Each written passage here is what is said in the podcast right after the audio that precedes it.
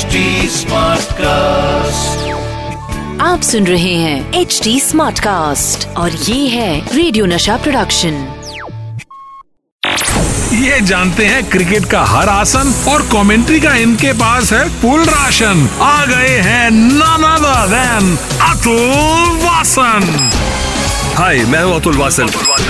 नशा commentary box नशा commentary box नमस्कार दोस्तों, मैं हूँ आरजे अतुल वासन और आप सुन रहे हैं नशा मास्टर स्ट्रोक। आपने मैदान पर कुछ ऐसे क्रिकेटर्स देखे होंगे जो क्रीज पर आते थे गम लेकर और उसे लगाकर क्रीज पर चिपक जाते थे। मतलब उनका हाल ये था कि 300-400 बॉल खेलते थे और सिर्फ़ 40-50 रन मारते थे। लेकिन सबसे बड़ी बात यह थी कि उनका ऐसा करने से टीम का एक भी विकेट नहीं गिरता था और उसकी वजह से टीम या तो जीत जाती थी या मैच ड्रॉ हो जाता था और उनके ऐसा करने से वो अपनी टीम के वॉल कहे जाते थे। और इसीलिए मैं इन प्लेयर्स की बात कर रहा हूँ जो वॉल ऑफ़ क्रिकेट थे। Man of the match. Man of the match.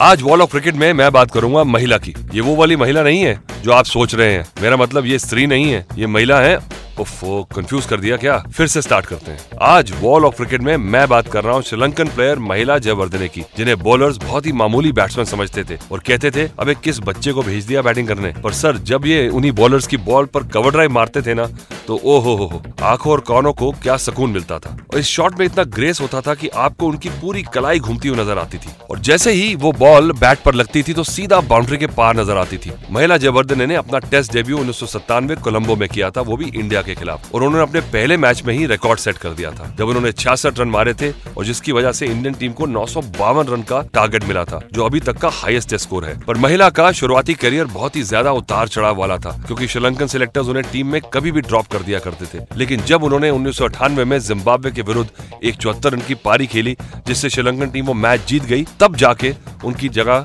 Team में पक्की हुई थी। और उसके बाद उन्होंने श्रीलंकन टीम के लिए कई एक से बढ़कर एक परफॉर्मेंसेस दी, और टीम में अपनी जगह पक्की करते चले। गए। आगे रियर व्यू मिरर में मैं आपको इनके एक ऐसे फ़ेज़ में लेके चलूँगा जहाँ से लौट पाना प्लेयर्स के लिए बहुत ही ज़्यादा मुश्किल होता है। लेकिन महिला वहाँ से लौटे और श्रीलंकन टीम के वॉल बन गए।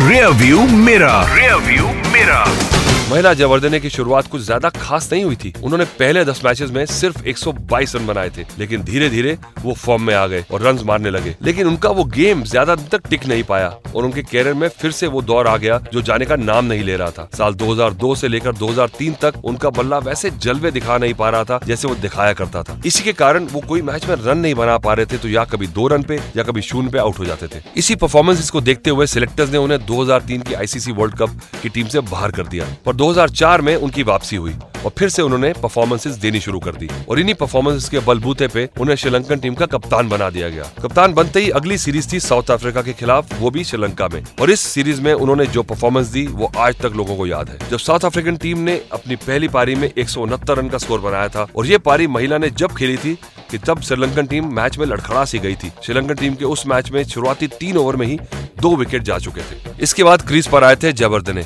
और उन्होंने उस मैच में इस कदर बैटिंग की कि साउथ अफ्रीकन टीम के खिलाड़ी हाफते हुए नज़र आए थे फ़ील्ड पर, क्योंकि उन्होंने उस टेस्ट मैच में पाँच बॉलें खेली, जिसमें उन्होंने Don Bradman Garfield Sobers, Virender Sehwag और सनत जयसूर्या जैसे सभी का रिकॉर्ड तोड़ दिया और बनाए तीन सौ चौहत्तर रन। चलिए, आगे मैं आपको ड्रेसिंग रूम टेल्स में यही बताऊँगा कुमार संगाकारा के बारे में, जो उस मैच में उनके पार्टनर थे। वो शुरुआती दिनों में महिला से जेलस क्यों रहते थे?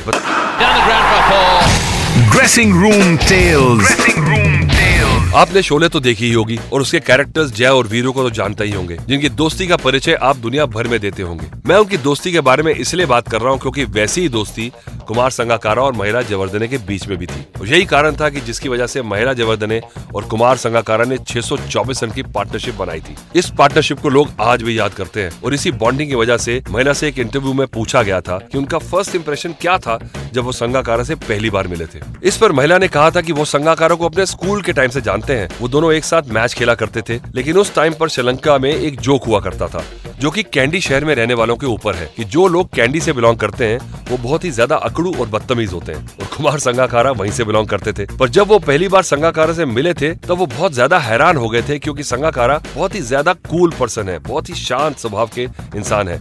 और जब यही बात संगाकारा से पूछी गई तो उन्होंने कहा कि वो महिला से बहुत ज़्यादा जेलस हुआ करते थे। क्योंकि जब वो पहली बार श्रीलंकन नेशनल टीम में शामिल हुए थे उस समय महिला जबरदन ने बहुत सारी सेंचुरीज ठोक रखी थी और बहुत सारे लोग उन्हें जानते थे। लेकिन दूसरी तरफ़ कुमार संगाकारा ने एक भी सेंचुरी नहीं लगाई थी। और उस समय की याद करते हुए महिला ने यह भी कहा there was not many people uh, in that dressing room who you know is quite my age. You know i was uh, surrounded by some uh, big name players senior players and it was good to get a guy like Sangha coming into that dressing room. चलिए आगे caught behind में मैं आपको बताऊँगा महिला जबरदने की controversy के बारे में जो वर्ल्ड कप 2007 में हुई थी Caught behind.